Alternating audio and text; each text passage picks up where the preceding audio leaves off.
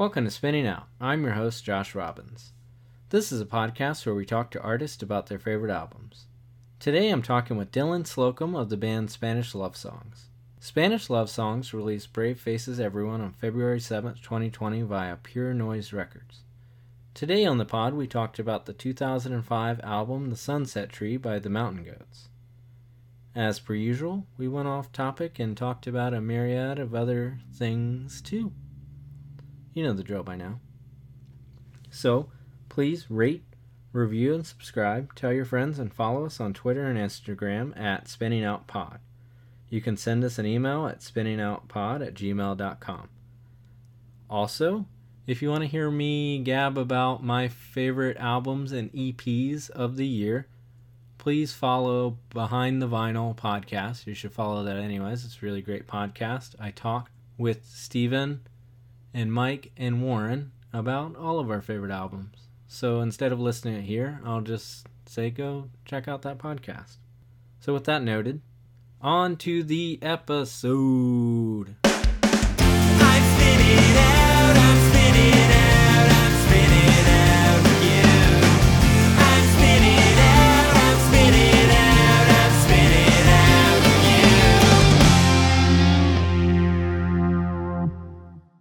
Are you vegan, or do you simply enjoy good food delivered straight to your door?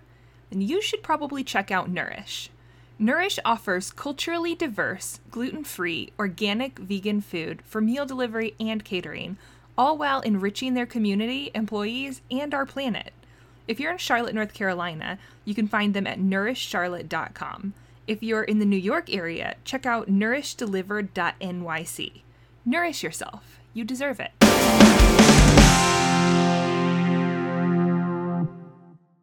I guess when was the first time you heard this record?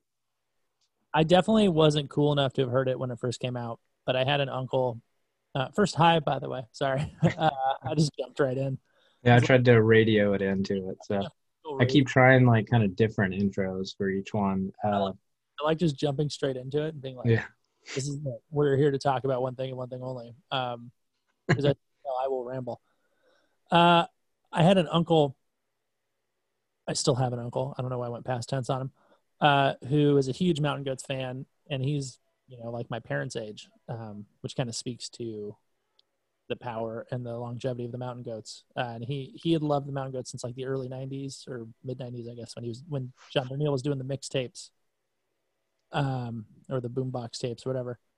And uh, he had always talked about this band. I was like, what a what a stupid name! Like, why would I this band? Um, and at some point it must have been it must have been shortly after this came out maybe 06 um, maybe like my last year of high school or something. I finally somebody finally played me no children off tallahassee.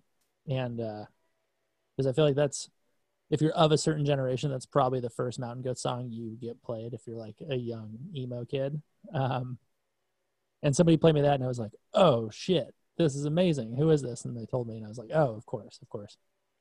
And then you know the mountain goats have such a huge discography that i couldn't actually tell you how quickly i would have gotten to the sunset tree um, if i would have at some point between 2006 and 2010 i discovered that particular album. Um, but i can't I, like there's so many things to get lost on like and they're such an easy band to like obsess over they'd be like i'm only gonna i you know and they're also an easy band to get tired of if you listen to too much Mm. of it, I suppose. Um, like any band. I don't know. I burn out on bands pretty quickly. So we'll say circa 06 to 2010. Yeah, I I feel like I, am as much later to them, but uh, I think I got into them just through Jon Wurster. Oh. Um, just kind of following him, but being like a Superchunk fan first, uh, and then kind of like realizing at some point, you know, just seeing like band photos, like, oh, Jon Wurster also plays in this band. But I feel like there was like a point in my life where thing there were certain things that I sort of filed into indie rock, I guess, um, and then almost had an aversion to it for no reason at all. Yeah, that, that's easy to do. I was like that with the Arcade Fire for a long time. Yeah. Yeah, I feel like I probably still have that aversion to Arcade Fire, but not for any like real reason. It just feels like it like almost like I think it almost feels like it represents like every wedding I went to like for a few years, you know. Um, so it still kind of has that in my head, but I don't want to hold that against them. And in appearance, Yeah, yeah, their whole yeah. Yeah, yeah. I mean, but yeah, but I mean, I feel like there's tons of bands that probably have an appearance that you know I wouldn't be like, this is my favorite. You know, it's it's almost like, I mean, I like tons of things that if I if I showed you the picture of them, you know, and be like, you're not selling me on this, you know. So I mean, I mean that's just so funny because it it does show you how much image does matter, even if you don't want it to. Um, yeah, I I still I try to fight that that gut feeling of like though that doesn't look like a band that I want to listen to. And I think a lot of it has to come down to like either you're putting thought into it and you're choosing to look like that, which makes me think you're doing a particular thing, or you're not putting any thought into it, which makes me think you don't care about your band. yeah, Such a fine line to walk. Um, but yeah, I yeah, like I I have a feeling like if you showed me a picture of Imagine Dragons, I'm not gonna be like, hell yes, I want to right now. Yeah. Um there it was I think it was like essentially around a point where I, I wouldn't say I was like only listening to like kind of fast punk and hardcore, but it was so it was like the almost like the inverse of that. But this specific record, like when you brought up when you kind of brought up like this record, like this is one I've spent the most time with. Uh, this is I think this might have either been the first Mountain Goats record I heard, and it's really like the one I go back to the most, uh, specifically for just like certain songs. Oh, yeah. that kind of hit me on this one. Um, and you know, it also seems to. I mean, I feel like it's like a kind of fan favorite that you know, kind of like still sticks around through them, but also like Tallahassee. I mean, a lot from this era, uh, almost like the kind of post boomboxy area era that's still somewhat lo-fi. I think this has to be considered their most popular. I mean, it has the big single on it. You know what I mean? Yeah. It has the song that they will play until the day they die. So, uh, yeah, I feel like I feel like that's yeah. It's it's also maybe one of their more approachable records. Yeah, you go from like All Hail West Texas, which is maybe the one that I immediately kind of glommed onto, and then Tallahassee, and this. Like that run right there is just like to me perfect the perfect era of mountain goats. Uh but i you know people would argue otherwise. And i mean that's the great thing. I feel like they're a band that really doesn't care but it is interesting that there is like maybe it's maybe it's you know the kind of circles that we run in i feel like this would be like the album for a lot of people uh if in terms of the mountain goats discography uh with good reason like there's some it's a great album Yeah, usually with a lot of these chats, I um, almost like try and avoid like a um, like a track by track, you know, because it's it's like. Uh, but with that said, I feel like this this record specifically, um, like it has. I mean, it has that kind of aspect where it'd be like, "Ooh, what about this song?" You know.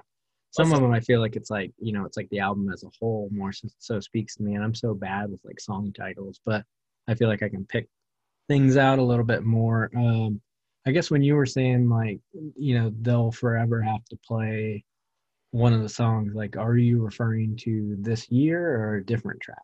i'm referring to this year Okay, I, that's what I was assuming, but you know, Yeah. it's kind of like, you know, they're, you know, it's like I don't know like which one's kind of like I've never seen Mountain Goats, and I'm even though it's I mean it's been many years since I've started listening to this record, but it's like I still don't really know the type of people that go to Mountain Goat shows. I mean, I assume it's just a wide wide swath of people that you know have English degrees.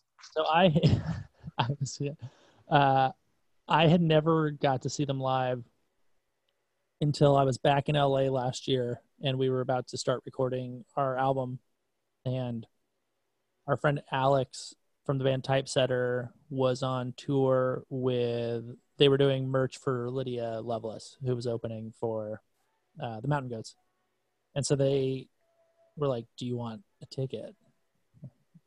Yes, please. Uh, and so Meredith and I went, and it was like one of the best experiences. And they played my favorite song off this album, which we can talk about, uh, which is like I don't consider it to be a like standard song to be played. Um, and so they like they did that. It was just like a perfect show. But you said like a group of people with English degrees, and I believe Meredith looked and she's like, "This is the most NPR crowd I've ever." been." yeah. Like, Yeah. Yeah, I I think uh, I think probably what got me turned on to them is around the time I, I'm not really sure like when they officially became like a merge records band, um, but I think that's probably where I would have started. So kind of Oh yeah, makes the Carolina connection and like yeah, yeah, to me that's like the the second era, right? Of like yeah, like post boombox, the move to North Carolina, that stuff. It's uh, I mean, what a long, long freaking career. It's so cool. yeah. I was watching the uh, I think KEXP uh, before this, you know, before we were chatting, um, and he was saying that he considers the band to have like three eras. Um, there's like the solo boombox era, and then there's, um, you know, might even get into more than three, but you said when he met Peter, which is the bass player, and then um, I think like when he met Jon Wurster. So it's like that's like feels like I've- everything past Jon Wurster. I think I've heard that same thing in an interview. He's like, it's the solo era, the duo era, and then the the now quartet era, which is so. Yeah. fun. I mean, and it's great because it's it's great to see a band just adapt so much and still be relevant and, and great and possibly more popular than ever. Like talking almost 30 years later. That's, I always tell I always tell people that we work with, you know, like booking agents or something, and I'm just like, I I don't want to like model our career chasing after what anybody's doing, but I would love to be the Mountain Goats. Like in terms of, I want to be here in 30 years playing like a thousand cap room. Like to me, that's just a fun, good life. Like that's something to aim for, not like. I don't know. I, I I always pose this question of like, would you rather be like the biggest band on earth for a year or play to a thousand people every day until you're like 60?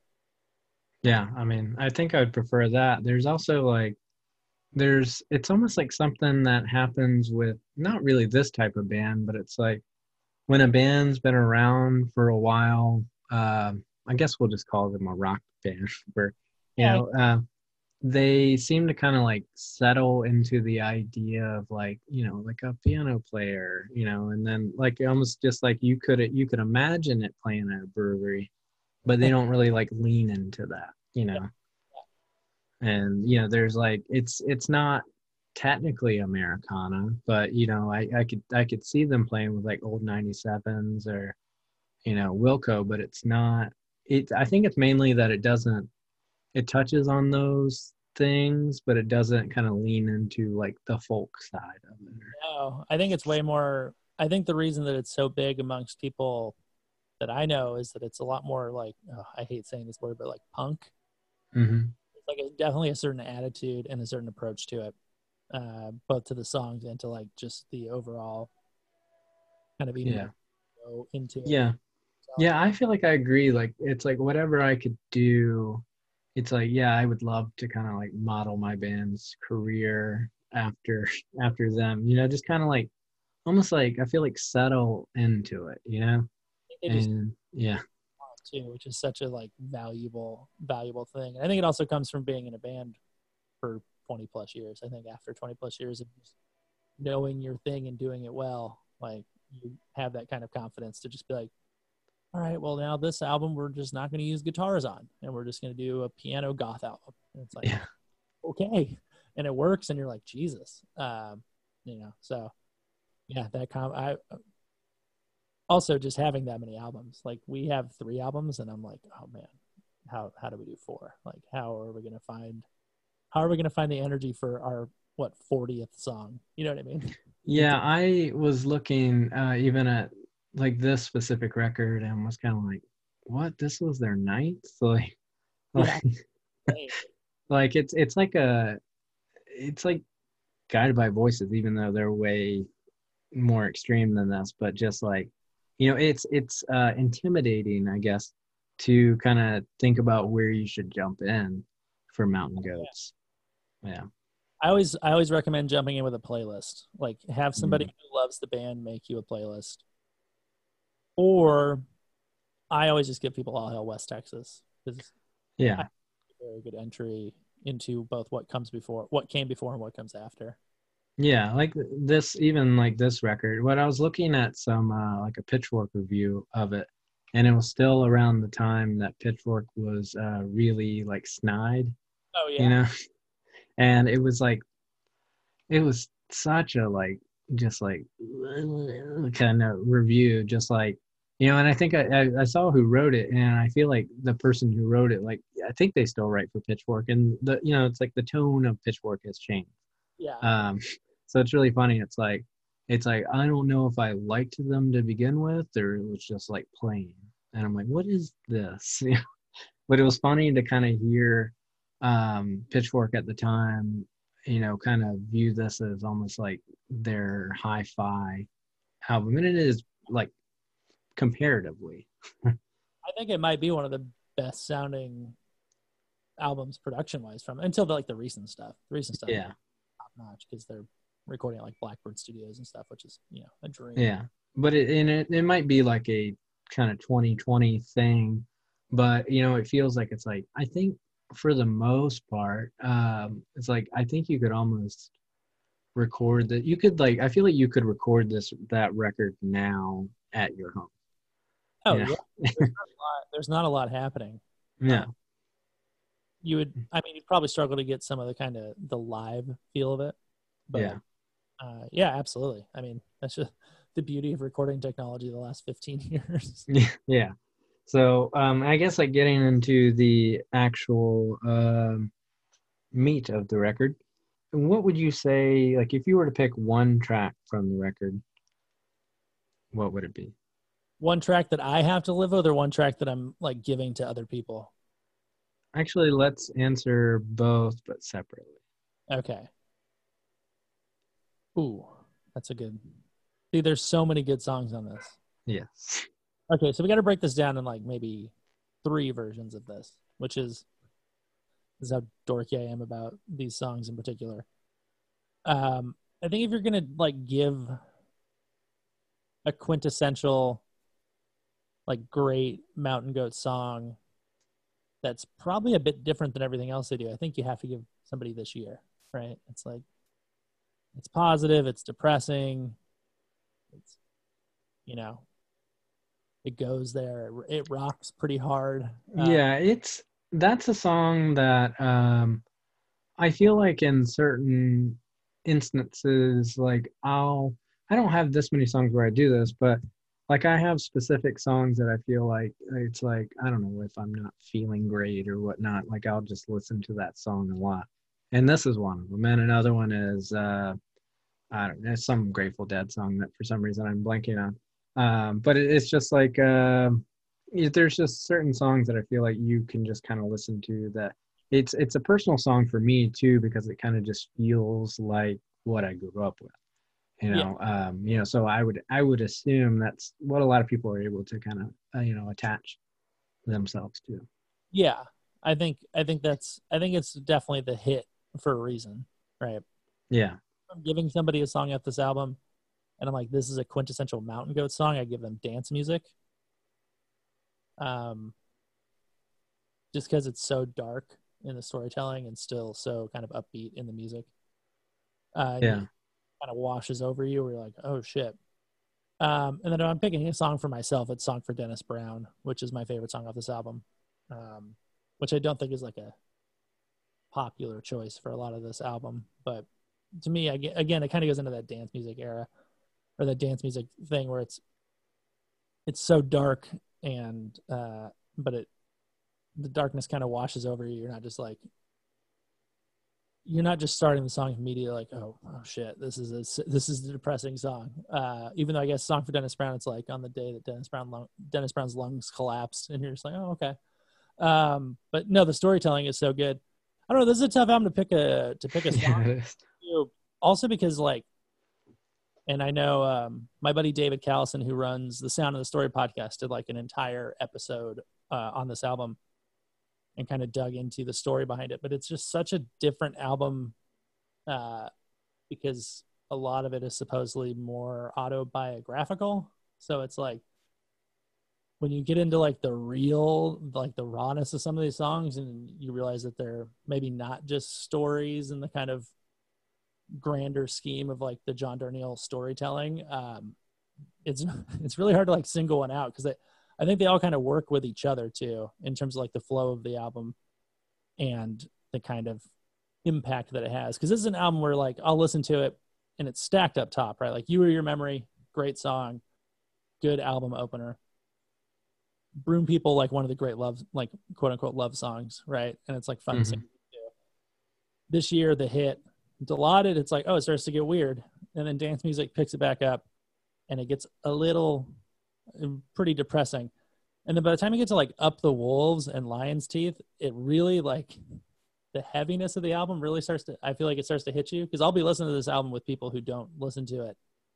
And by the time Lion's Teeth comes on and like it hits like its big climax, people are like, what the fuck is this album about? And they're like, they start to piece it together and you're just like, oh, you know what I mean? So it's hard to like pick anything out. I feel like this is definitely enjoyed as an entire album.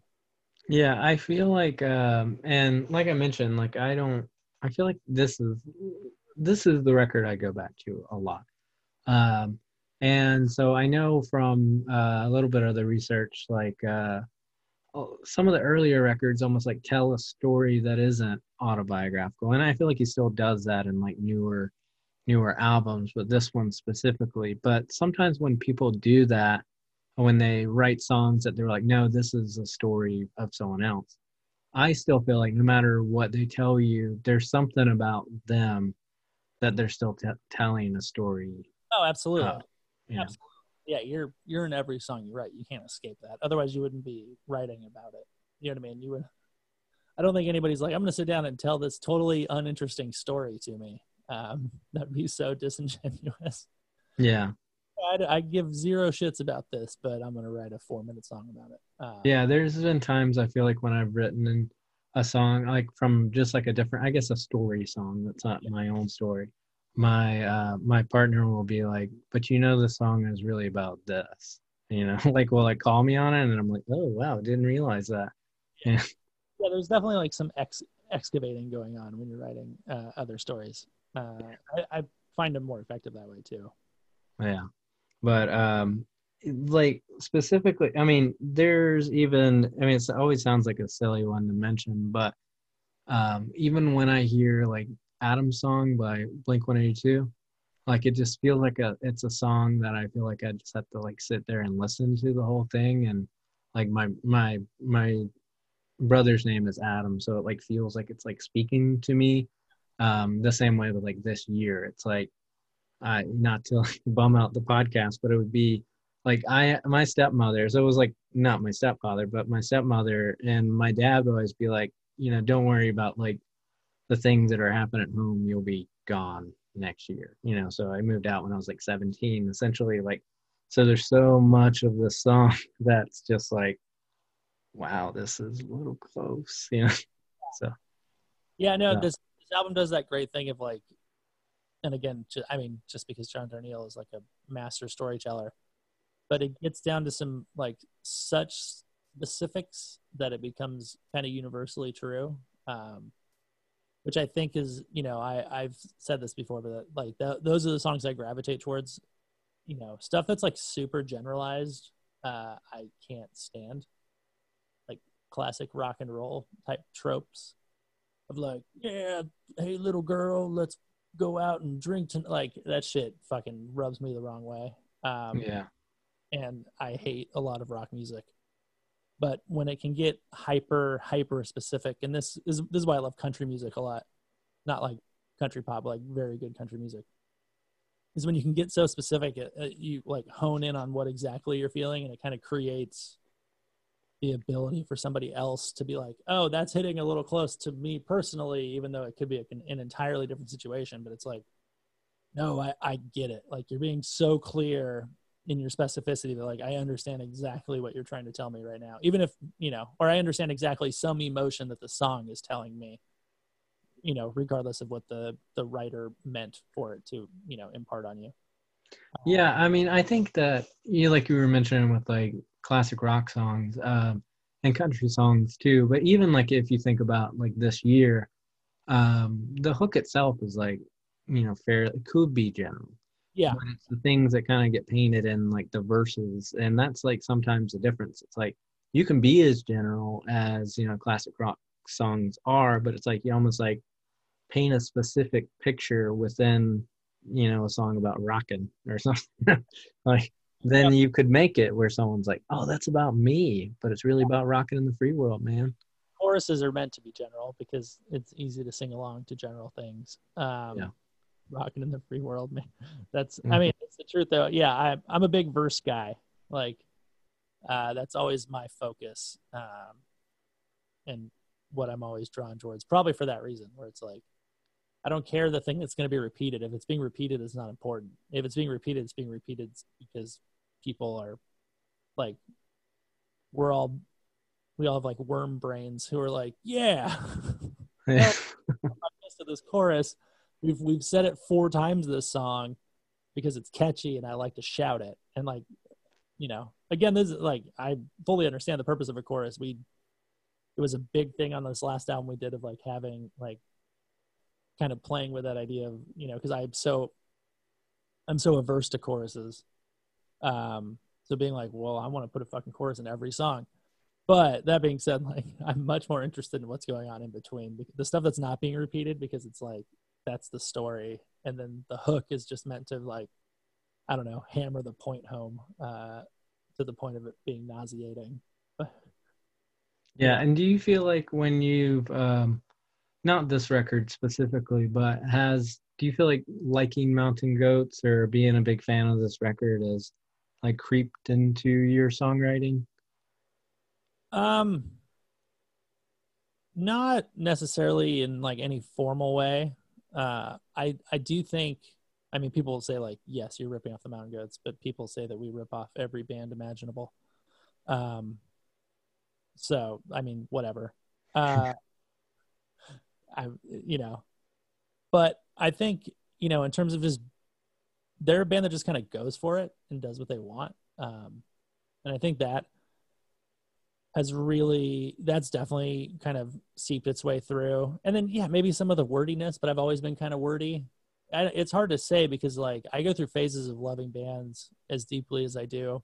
And so like if i you know i try not to listen to bands too heavily to avoid this but like if I if i listen to a shit ton of the mountain goats when i was a sophomore in college and then you know nine years later write a song that sounds like a mountain like was influenced by the mountain goats i don't know when it bled in necessarily or like if i'm even aware that it bled in or if i'm just doing a thing that i learned to do when i was 22 because i was at 22 trying to do a thing like the mountain goats but now at 32 i'm just remembering what i did at 22 but uh, Yeah. you know what I mean? Stuff like that is like very hard for me to track um, yeah i feel like there's almost like no reason to um I, I remember like when i was in one of my old bands it would be like we would bring a riff to practice and um you know the someone else in the band would be like uh, is that the chord progression to knock it on heaven's door or something and you're like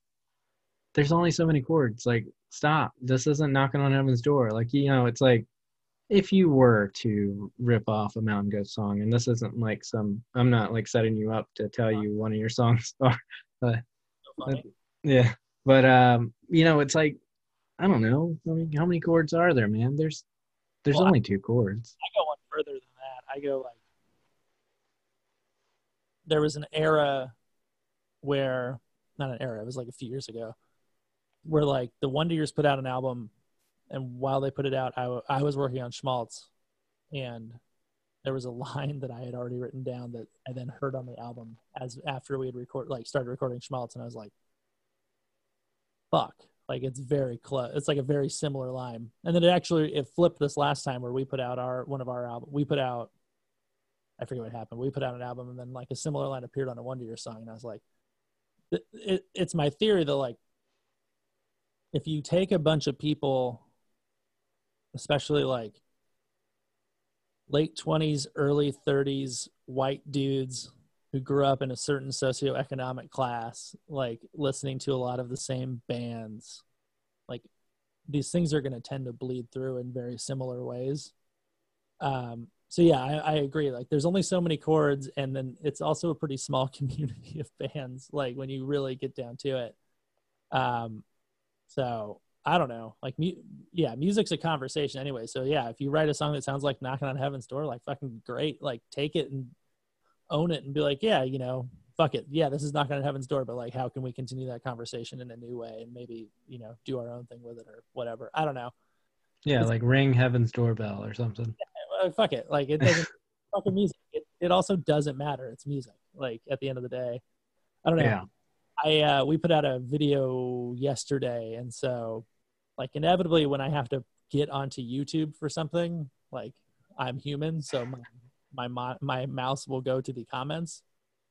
Uh, and yeah, yesterday I just I it wasn't even on the new video, but I was I clicked through to a few other things, and I was like, I saw so many comments of people talking about stuff like this of like oh the, this band is just x band light or this band is doing this type of worship and it's just like this is a funny day to have this question because I'm, I'm pretty fired up about it and i just fucking hate everybody and i'm just like all right well, you know whatever uh thanks Yeah. for thanks for the This is well, you've discovered the true intent of this podcast. It's really I want to get you fired up about something, and then we just go way off topic from the mountain goats. Well, I mean, no, Mountain Goats is a good one because, uh, yeah, it's you know, that's the other thing. If somebody, I've learned to kind of embrace it. Like if somebody was like, "Your song sounds like you just really love the Mountain Goats," and it's like, "Oh, cool."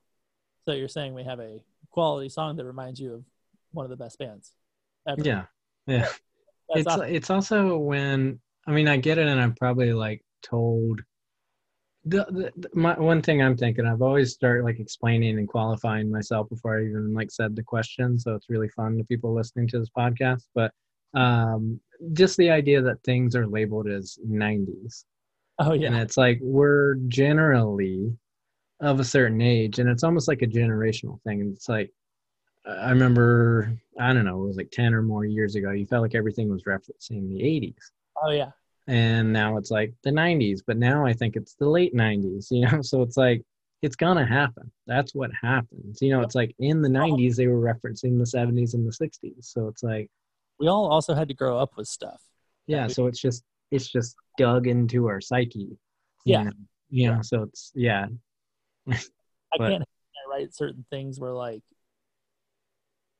I'm gonna we'll write a thing and it'll be like that riff sounds like a Blink 182 song. It's like, well, fuck, man, I listen to so much Blink 182 in my life. Like, what do you want? You know, and we definitely like actively try to like purge those moments from our songs for sure. Well, if somebody realizes a song sounds like something, it's like, okay, well that should probably change then. You know, if you catch it in time. Uh, Yeah.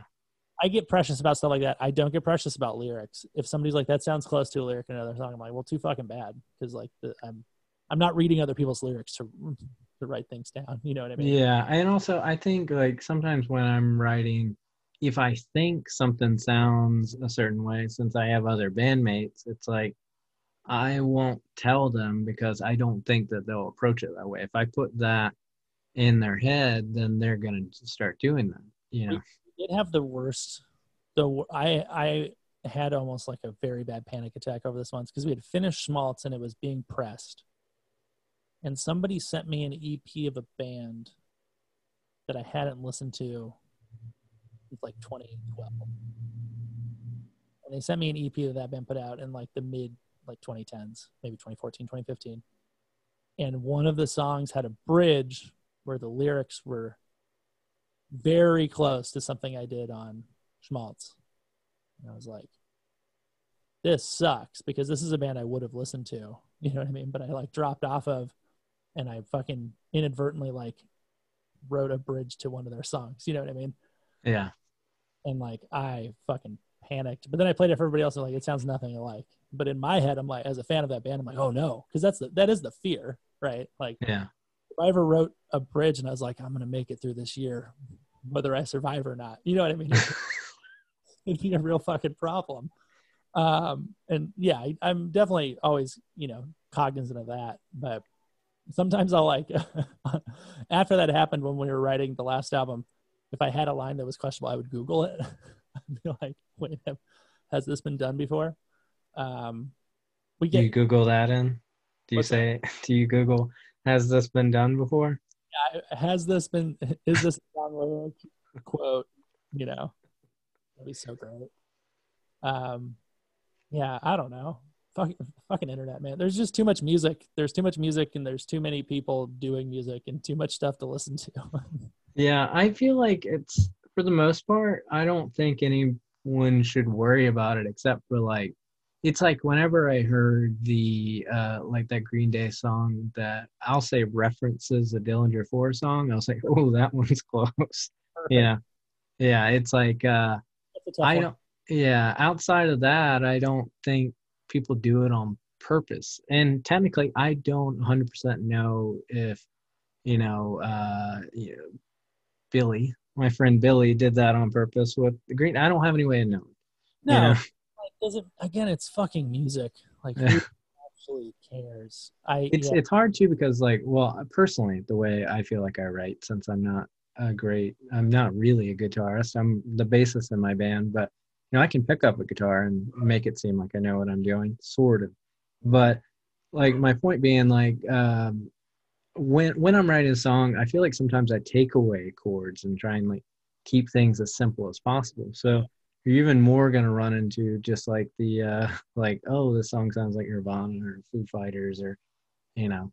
You played a song in drop d that plays the same fucking three chords as every other song. Why did you rip off every song ever? Just stuff like that. It's like there's only so many things but you know it's like i don't know anyone that i could point to um and be like i think john darnielle is ripping off this. Like he is someone that's like everything's there and like you know it's very simple songwriting but he is uniquely his own orbit Oh yeah, I think that's something, you know. You know, maybe in the early days there were a few other artists you could point to, but at a certain point, like yeah, he just he- becomes a force unto himself. And this is a Mountain Goat song, and you know that, that's the beauty of it. And especially like I think around this era too is where you get like that second stage of off the boombox and maybe some appre- some appreciation and some uh, intent behind instead of just capturing a feeling or capturing a moment of being like these are the songs. How do we make them the most interesting as possible? How do we you know produce them in a way that they're most effective? I'm not to speak to i have no idea if that was the point but uh, you know it definitely feels like at a certain point they start caring. Um, not caring. That implies that like the boombox era stuff isn't carefully thought out but i think I think that's one way to to make it feel so fresh and to be like, oh well, you know, the the Mountain Goats are their own band. Is at a certain point, it just seems like he goes, okay, well the boombox is fucking tired. I've done what I can do on it. I've done my, you know, I've played my songs in my three chords that maybe sound, you know, like whatever. Uh, what can we do that's the complete 180 degree difference of this? So it's like, oh, boombox, let's go into a studio and put a bunch of thought into it. You know what I mean? And yeah yeah i mean i couldn't imagine what would happen or even if that's like i can't think of any artist that thinking about like a 25 year or more career like if everything had stayed on a boombox like one i just wouldn't have happened you know but like you know it does allow you it's like i don't know how much different is i, th- I think it is kind of different songwriting wise but um he probably doesn't approach things much differently than he did you know so it's like you've added cello or you add uh, piano and so Well, it does feel like every album is kind of a reaction to the previous album, um, which I think all of my favorite bands kind of do, and it's definitely something that like I absolutely keep in mind. Like I'll have breakdowns over being like, we just we just did that, like we we, can't redo it. Um, Uh, Thrice comes to mind as a band like that, who's just like constantly revolting against what came before them of their own work. Um, and I think Yeah. been a band since the late '90s now, right? Since like '99, right? Yeah. So like, Yeah, I mean, I, I, I think it would be crazy if Thrice still sounded like artists in the ambulance. Uh, like that would be insanity. Like, um, but I think like with what's that one record, Vheissu, or I'm not sure how you pronounce it. Um, I, but it also feels like with them, they pushed like as hard as they could. Like it's like I'm, I'm, I respect that you're on this journey. I don't know if I'm going to follow you on this path uh, to Vheissu but I really understand it now as being in a band for as long as I have. Know? that's the best. I, I, and I think that's definitely, yeah. I love bands that do that where it's like, hey man, I'm gonna, I'm gonna step off the train for a little bit, but maybe I'll be back. Maybe I won't. Like, the, but keep going. You know? Yeah, I, I, yeah. There, there are a few bands that I truly loved who kind of have taken kind of big swings like that and had the longevity to show for it. Um, Thrice comes to mind immediately. Yeah, yeah. I mean, I think even like, um, well, now that I'm kind of like thinking within that world, um, like Cave In did like the same thing, you know, and I like, I think the kind of when they started singing era is my favorite. Yeah, so yeah i and i you know i think that's i think that is a good way to avoid i think it's a good way to to set up both what your kind of song is and also avoid being trapped into like this is a x type of song. Um and i think that's how you get that kind of like you know it doesn't sound like anything it sounds like a mountain goat song well because what do the mountain goats sound like? You know what i mean? Like Yeah. like really when you get down to it over the course of the entire career you i can't describe to you what the mountain goats sound like you know? But it's like this guy with an interesting voice who kind of shouts uh, he plays acoustic guitar a lot but a lot of times there's like an organ or, or cello or an electric guitar and there's like a bassist but then also there was this whole era where it was just him banging on a guitar with a boombox so like you can't really uh, pin that down at all which i think is great um, Yeah, but what what you should do, um, well, I think like both of us like being and I guess like melodic bands. I don't know, you know, like melodic punk bands. I don't know what, um, wh- you know, like what we need to do is we need to pivot toward uh, thrice artists in the ambulance style things for our next album. can't pull that off. I I haven't. I have. It's funny because I mean we've we've been far enough away from the like the this last album that we put out that I am starting to think about that. Um, and and I go through like six different iterations of what I think we should do every album, anyways. But I, I definitely there are a few ways to go, but one of them definitely was get heavier. which Mm, I resist that urge every time I want to because there are a few bands that were my favorite bands of like my youth and into where I am now who proceeded to get heavier and heavier or weirder and weirder, you know, thrice being one of them. And uh yeah, it always feels like that's going to be the answer. Like, what, what if we just get heavier?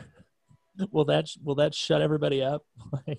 yeah, just uh, do like you might have to. I don't know how often you practice scales. Um, I never do, but you know, it's like you should go like the Propagandhi route or like a Wilhelm scream. we're not good enough for that and that's, that's for me it's like how heavy can we get but still do our thing you know what i mean Uh, Yeah. you know I, now, now the mountain goats are going to put out an album of like fucking just like peak manchester orchestra bangers i bet i mean I'm. I mean, they've always like. Obviously, there's so much uh, reference to them or him liking like death metal and whatnot. Um, unless I just don't know that it exists, it's like I'm almost surprised there hasn't been just like a straight up like death metal record that he sings on. Yeah. I, you know, a lot of that I kind of wonder if it's just liking the music that you don't do. Yeah. Uh, never wanting to do it. You know, I love dance music, and every time I'm like, I should sit down and like work on a dance track for somebody, I'm like, "Ah, I don't even know how, where to begin. Um, Yeah. But you know, I'm still gonna go listen to CHVRCHES a ton. Um, I guess it's not even dance music, but like you know, electro. like David Guetta or something like uh yeah that's like the one I can pull out Yeah. Uh, clearly not dance music fans here but yeah when, when I think about uh that I think about that because I was actually on the K KEXP he was uh they were talking about how whatever record was coming out around that time he said he approached it differently in that he actually allowed other people in the band to have some sort of say. Like he said it's all he said like no one plays anything in the band that i don't approve. You Yeah. know it- i'm kind of paraphrasing what he said. And um but he was like i just thought maybe you know maybe they'll choose some things and i won't like it and then we'll just come out with another record after that it's fine because they come out with a record like every two years so it's like you know uh he was just like you know it wouldn't be the end of the world there's what 15 or so you know I mean, uh, yeah. like that's the driving force of the Mountain Goats as a whole. Is like, I mean, who cares? We'll put out another one next year. Like, Yeah, so maybe you know maybe Jon Wurster picked the wrong producer or something. That seemed to be he was like oh because he was like I don't even know what producer I would pick because all I all I listen to is death metal. so Uh, and like I I think about that because sometimes like people are like it seems like I like a lot of like hardcore and like heavy music and whatnot. So people have always like, why aren't you like in a band like that?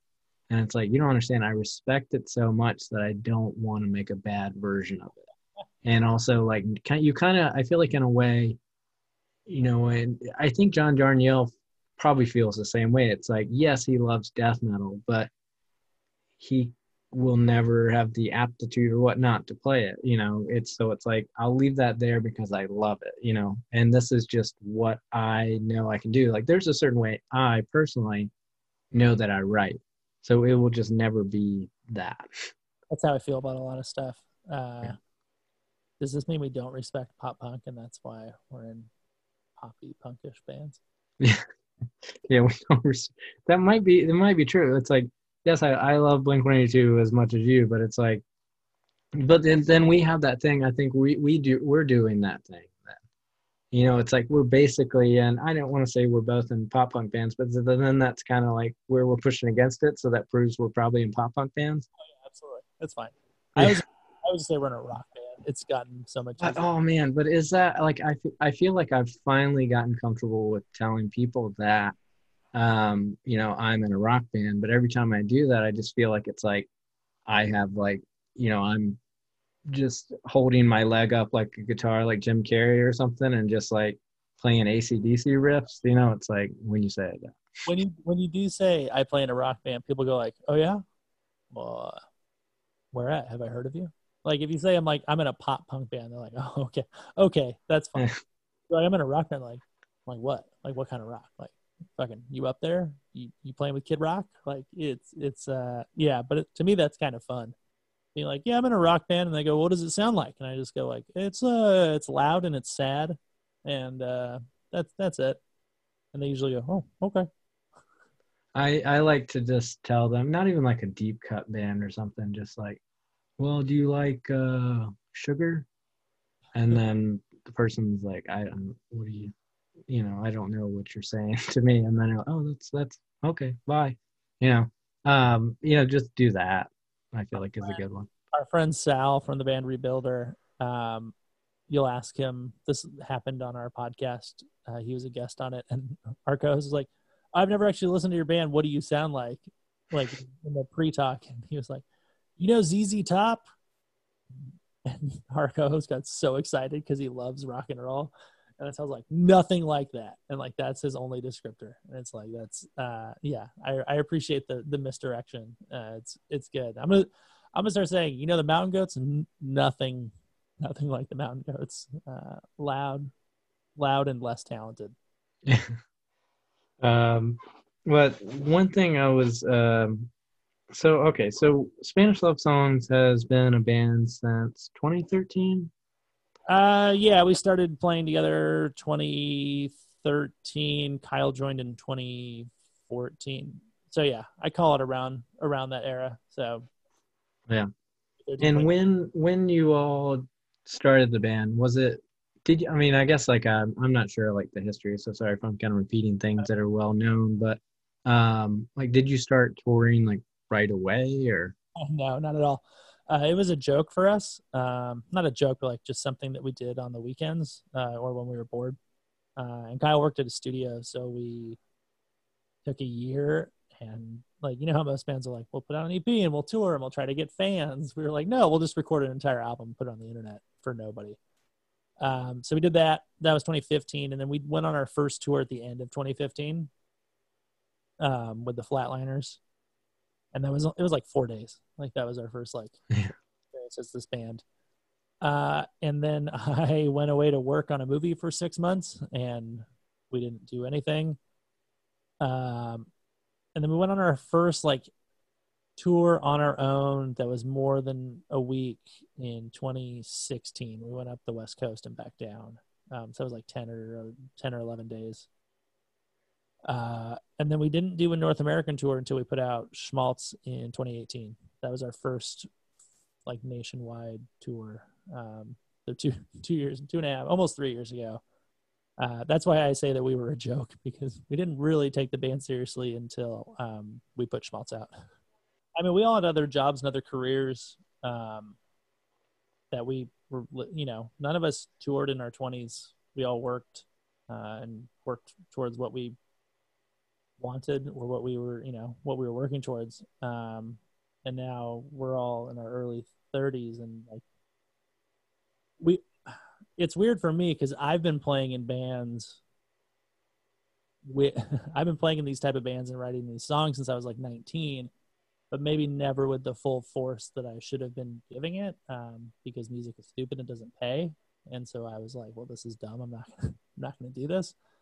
Um, so like we just did that Wonder Years tour, and uh, when we first we I we played Bled Fest and the Wonder Years played the last Bled Fest, and uh, I went out and uh, Dan was there and saw us do like watch us play, and then asked me to do bar bands.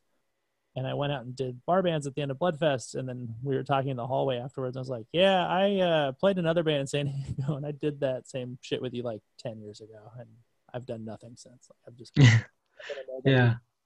Gigantic. Yeah, I think about that because I, I feel like kind of similar trajectory in that um, just kind of like did a lot of the things that I feel like was kind of expected to a degree. Like, you know, I went to college. Yeah. You know, I, well, I, you know, got done with college like during a recession. So, uh, you know, just, uh, you know, but in, in, intended to like go start teaching and then got into finance and then eventually was like i don't want this finance job. I will go tour. You know but then i think of like people that are like 19 uh, specifically you know i guess a really a positive shout out. Like my friends uh, they're another charlotte band called jail socks and it's like their their uh, front person uh aiden is uh is i think 19 you know and it's like it's like you know big big ups to them like you know but it's like it was i can't imagine i think the main point that i'm rambling around is like i can't imagine thinking that i would have had my shit together enough at 19 to do that Oh, no, way, no way at all. We always joke that we wouldn't have appreciated it either. We would have fucked it up. Um, like the best review that I've ever read of our band, not because it was funny or not because it was like a good review. like somebody called Schmaltz uh, an album of what happens when your band isn't successful for 10 years. Um, I like, yeah why'd you gotta why you gotta come for me like that man uh and it's true uh and yeah it, but now that we're in our early 30s it's like we appreciate it more and we you know take care of ourselves a bit more and also i joke about this but i'm like we are not allowed to put out a bad uh collection of work.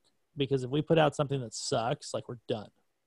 Yeah. Like, we don't get like that two year period from 24 to 26 to like come back and you know win people over again. It's like no we have to we have to execute like our highest ability or else we're all going back to like being 35 and unemployed. You know what i mean?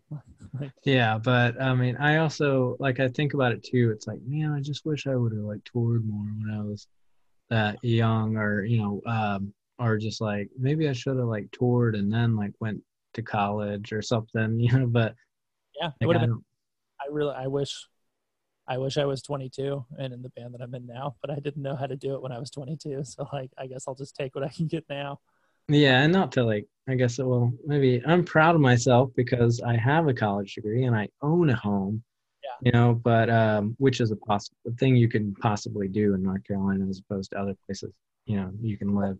See, it feels possible too. I'm, uh, I'm trying very hard. if there wasn't a pandemic, I might, I might be able to get a house. Yeah, I had so many friends that were essentially almost like about to sign the papers that I should know the names of since I bought a house.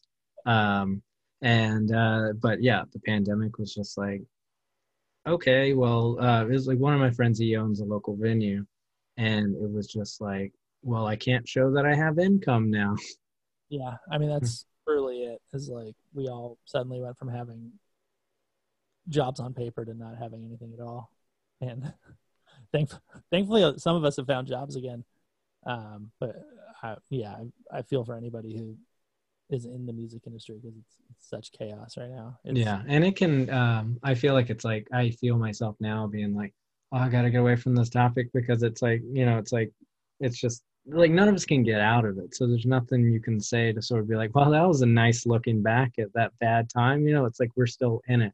You Yeah. know, so it's like every time I open my phone, we're still in it. Like, and it's like even though this podcast, this episode specifically, will come up you know, be up like a month from now or so. It's like we will still be living in the same hell world. probably.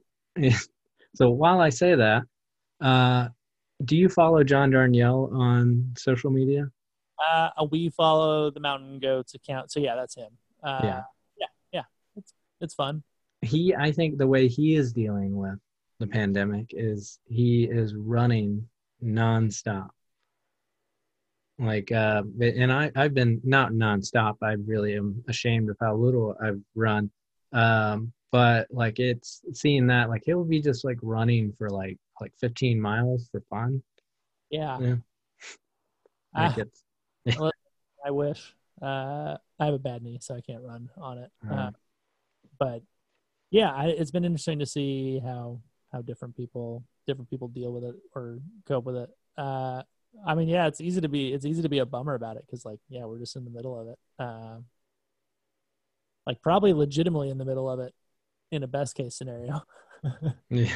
we, we had this realization because like we have to keep planning we don't have to but like we we have people that we work with who have lost their livelihood like even more to the we have um and so they really want to they really want to get back to work booking shows like working shows and you know what i mean venue owners and such too um or like agents or crew or you know this or that.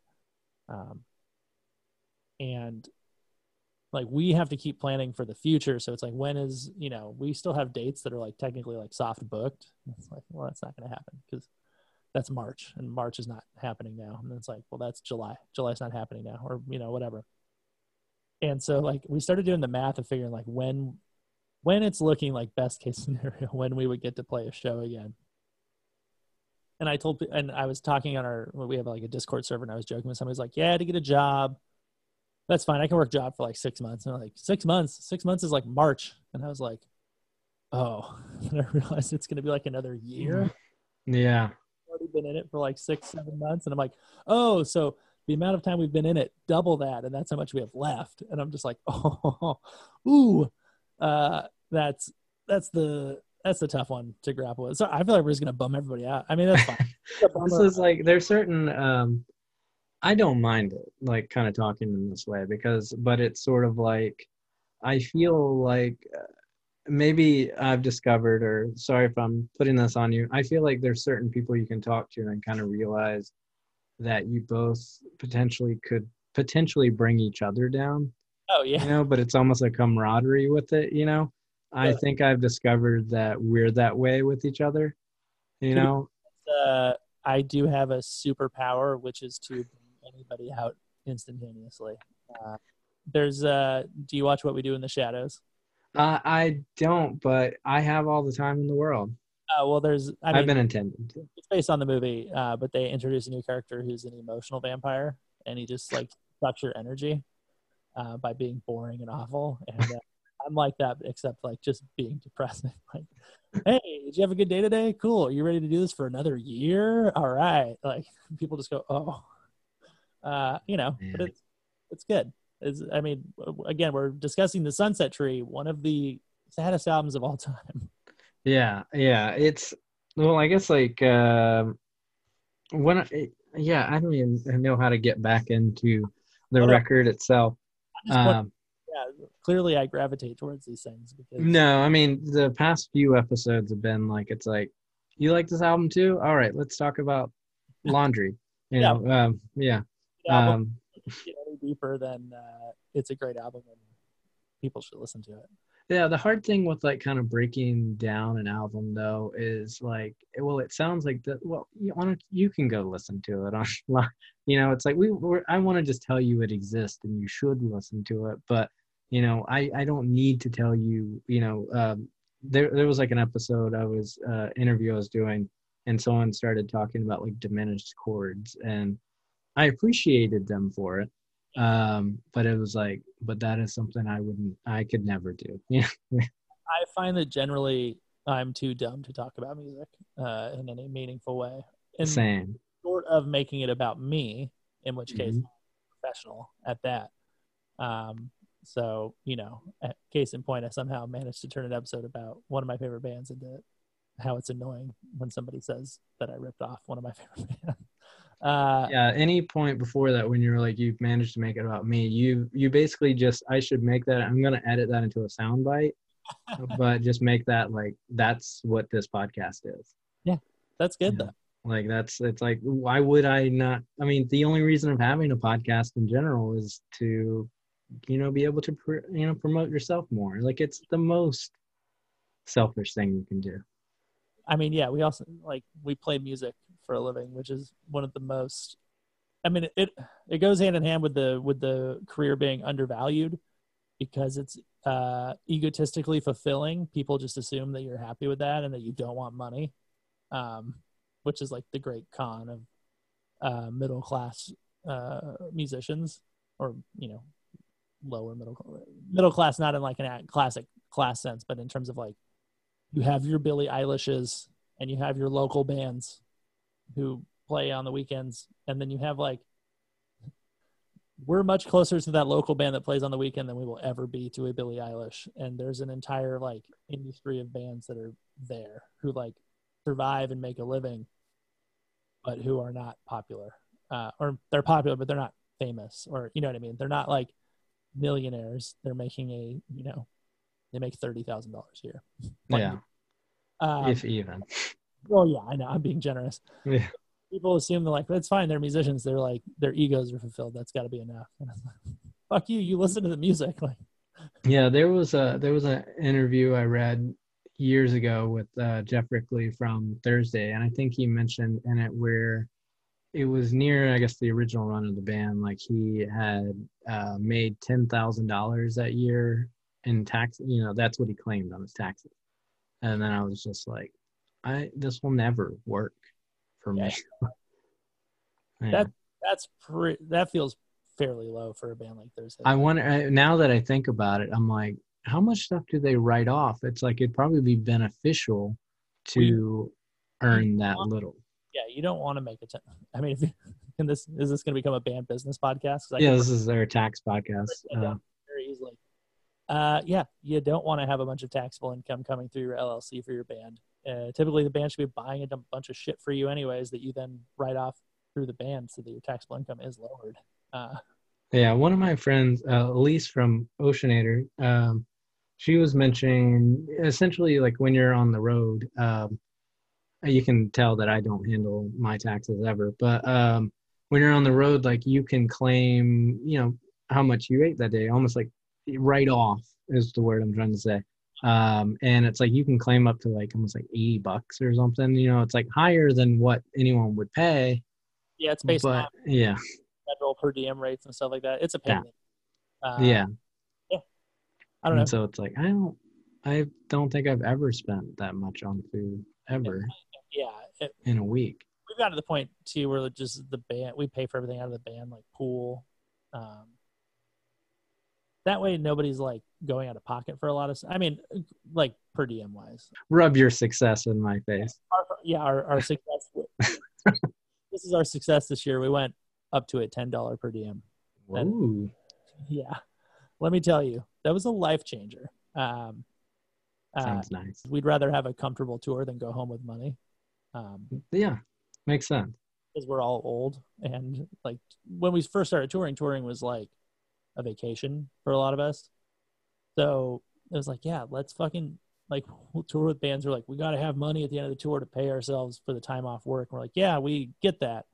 And like so because of that we slept in our van last night and it was 40 degrees outside. And we're like well that's cool. We got a hotel because i'd rather go home with no money but not want to die than go home with money and be like fuck fuck touring. You know what i mean Yeah, we started when we started touring more. We definitely um, like, for example, when we did the tour with Dollar Signs, every night they would do a hotel, and we are just like, "You're throwing money away."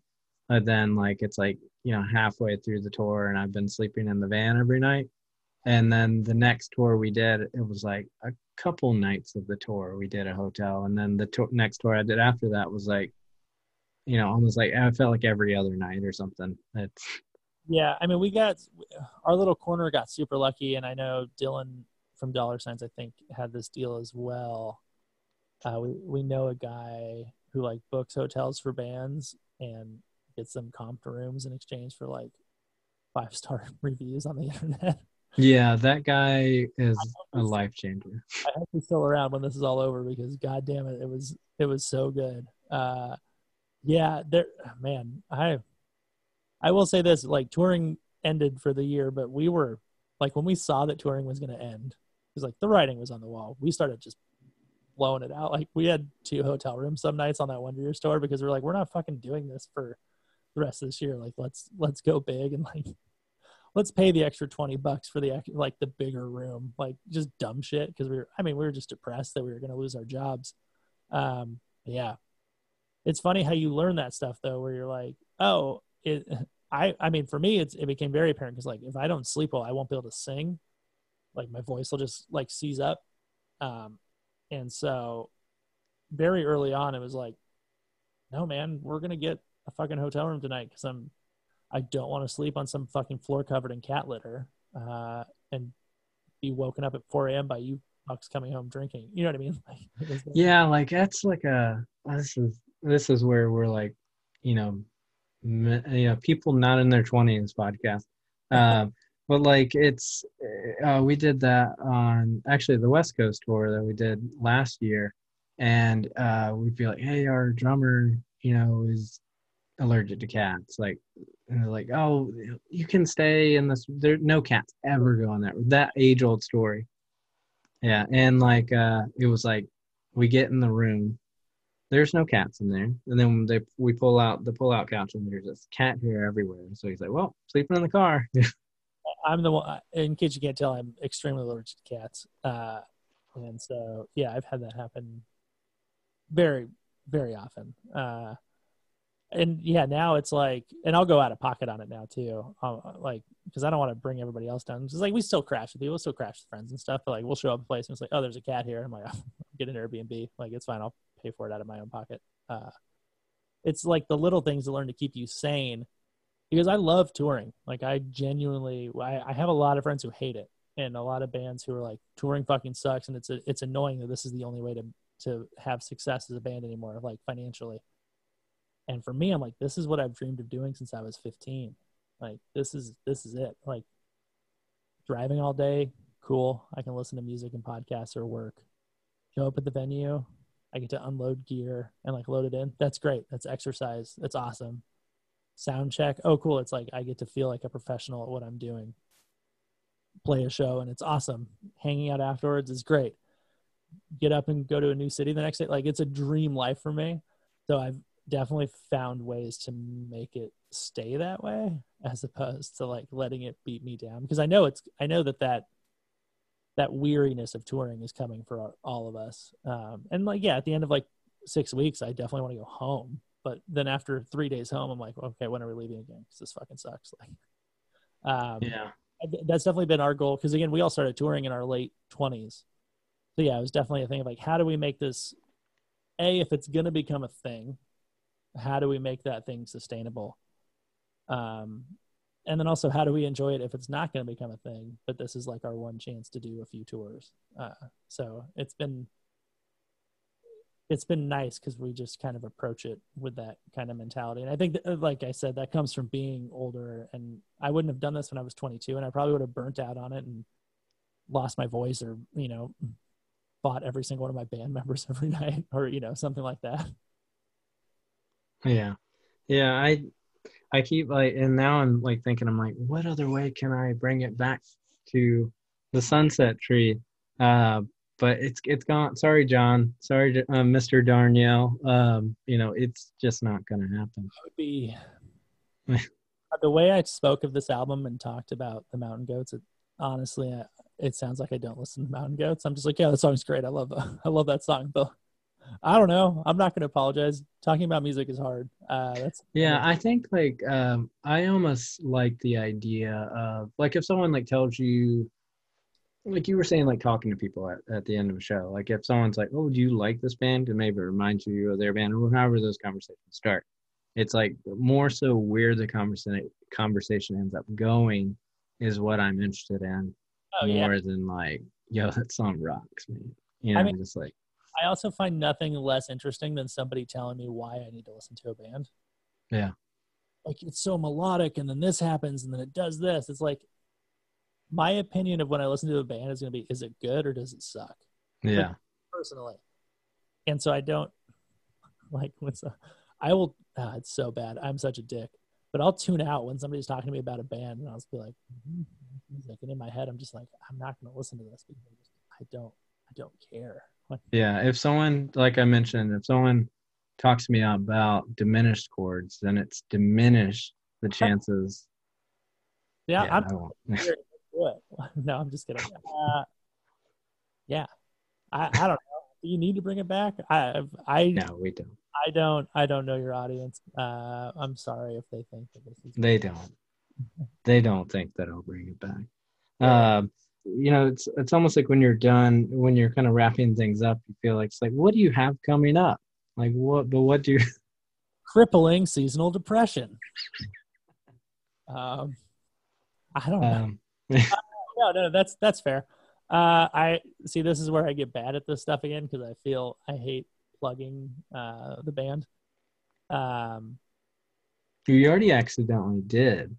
You you bit you mentioned that you have a new music video. I will talk about us endlessly, but when you ask me to then do it, I get very self conscious about it because if you just let me do it in conversation, I'm not thinking about the fact that I'm being a douche. But Yeah. when I'm given the platform, I'm like, this fucking sucks. This is this is lame. I think what people should do, I I guess I'll, I'll plug you for you.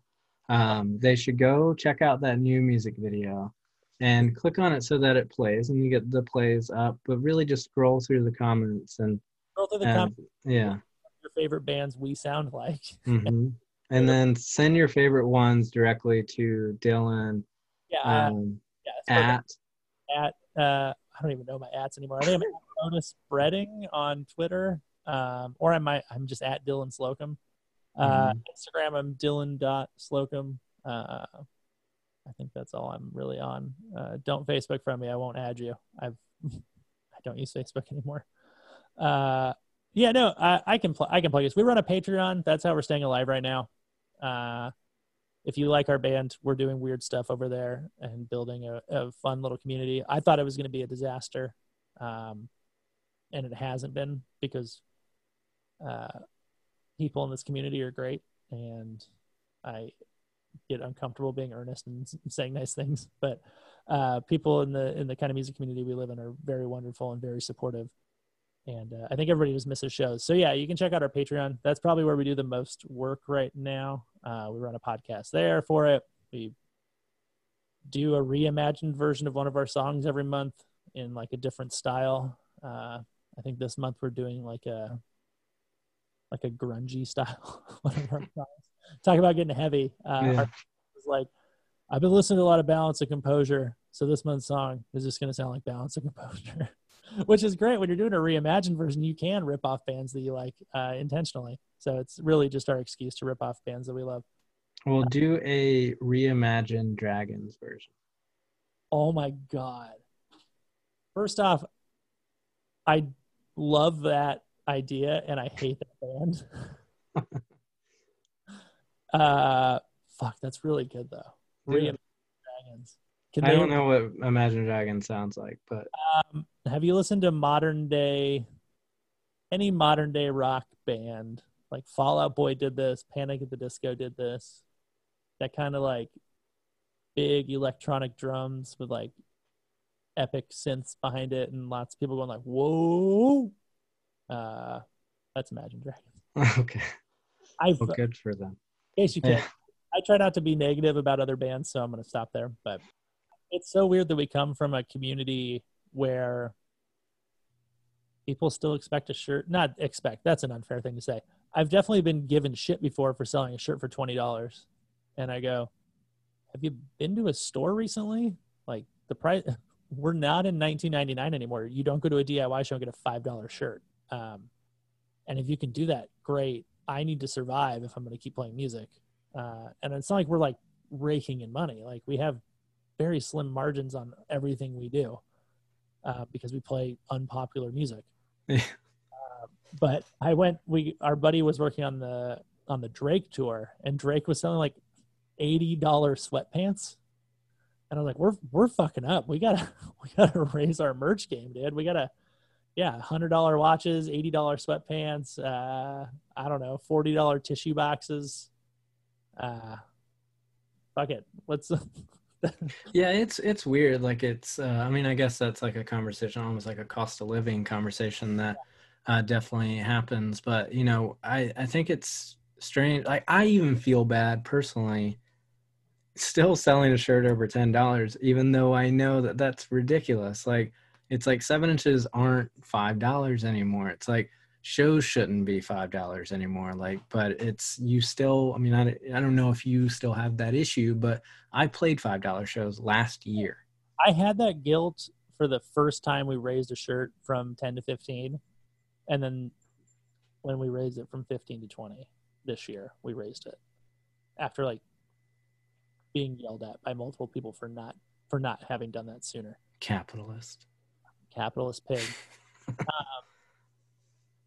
I mean, yeah, there's a lot of math that goes into it though. Like it sounds ah, I don't want to this is a whole other fucking podcast, but Well, we can talk about tax deductions again. exactly. But if you're selling a shirt for 20 and it costs you half of that to make, people are like, well, you're making a ton of money. And it's like, no, because there's gas and there's paying the people that work for you and there's food and there's, you know, there's a lot of stuff that goes into it. Um, Yeah, I mean it's especially important for like bands. Um, I guess I I feel like of your size. I feel like the size that you're on, like I feel like you all have gotten to a point where you're playing like what I would say like bigger tours within our orbit, but you're still potentially like the opener on a big package. Oh, yeah. We're not making a ton of money. and So- those i would i wonder if people realize how little those kind of openers to big packages get we'll have no idea. Uh, we don't have to get into what the numbers are but they are not great They're not, know. they're usually not great. Thankfully, the bands we toured with this year paid openers a uh, fair amount. I will say. Yeah. It's not like you hear stories of bands who are like paying a hundred dollars to their. Come on. i mean i've heard pretty recent stories of uh, packages doing that and that seems to still be essentially a, stand, a standard so it's not so much that i'm speaking ill of anything it's just is how it is I will say that there is a band that we were offered shows with, a prominent band, a band whom I enjoy, and they offered us $150 for a show, and I was like, "You can fuck right out of here with that offer. Uh, we're good. Uh, that wa- I don't care if it's industry standard or not. Like that's so fucked up." But again, that's a whole other that's a whole other thing. I don't. We don't need to get into the the deep darkness of the uh, of the music industry. We're just trying no i mean who knows when shows will get back so let's just burn everything to like, let's burn it all down. No, it's you know, it's all weird. It's it's a weird thing. I also think just to tie up the merch conversation, it's a lot different. Like if we were giving you fucking Gildan shirts, uh, you know, I, that's the worst. You'll see a band, and they're like, forty dollars for you'll be at a festival, be like forty five dollars, forty dollars for a shirt, and you grab it and it's fucking Gildan, like done in a backyard somewhere, and you're like, come on, man, like printed in a backyard, not made in a backyard, obviously, made by fucking children somewhere probably, Yeah. and it's disgusting. Yeah, you're just like Jesus. Uh, I love the kind of generational divides on t-shirts though. Um, like I have younger friends that swear by wearing Gildans. You know, like it's like it's not my prefer. I'll wear a Gildan and I'll wear like a bigger, like I'll wear like a large Gildan, so it's not like that weird cardboardy thing.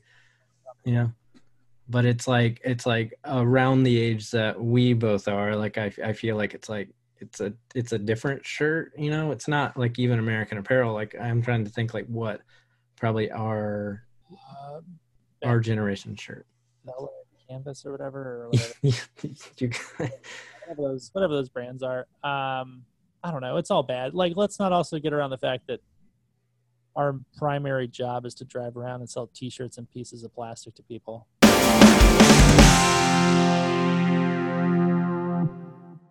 Are you stuck at home and need new records, but it doesn't feel safe to venture out? Or you don't want to support big box stores? Go to lunchboxrecords.com for the best new releases and a whole lot more. If you live in Charlotte, North Carolina, you can do safe pickup, but if you live elsewhere in the United States, they'd be happy to ship to you. At checkout, just enter discount code SPINNING OUT for 10% off. Come on, you love new music, so trust me, it's easy. Welcome back. Thanks again to dylan slocum. Pick up the new spanish love songs album. I know it came out in february but it's still new to me. Next week we're talking to ruben polo of the band Soul Glo. We're chatting about hey mercedes' debut album Everynight Fire Works. Listen to Soul Glo's newest release Songs to Yeet at the Sun out now on secret voice records and distributed by Deathwish records. And you know hey mercedes check that out for next week too so hey y'all, uh, yeah, I don't know if you know, but 2020 was pretty weird. So 2021 has got to be better, right?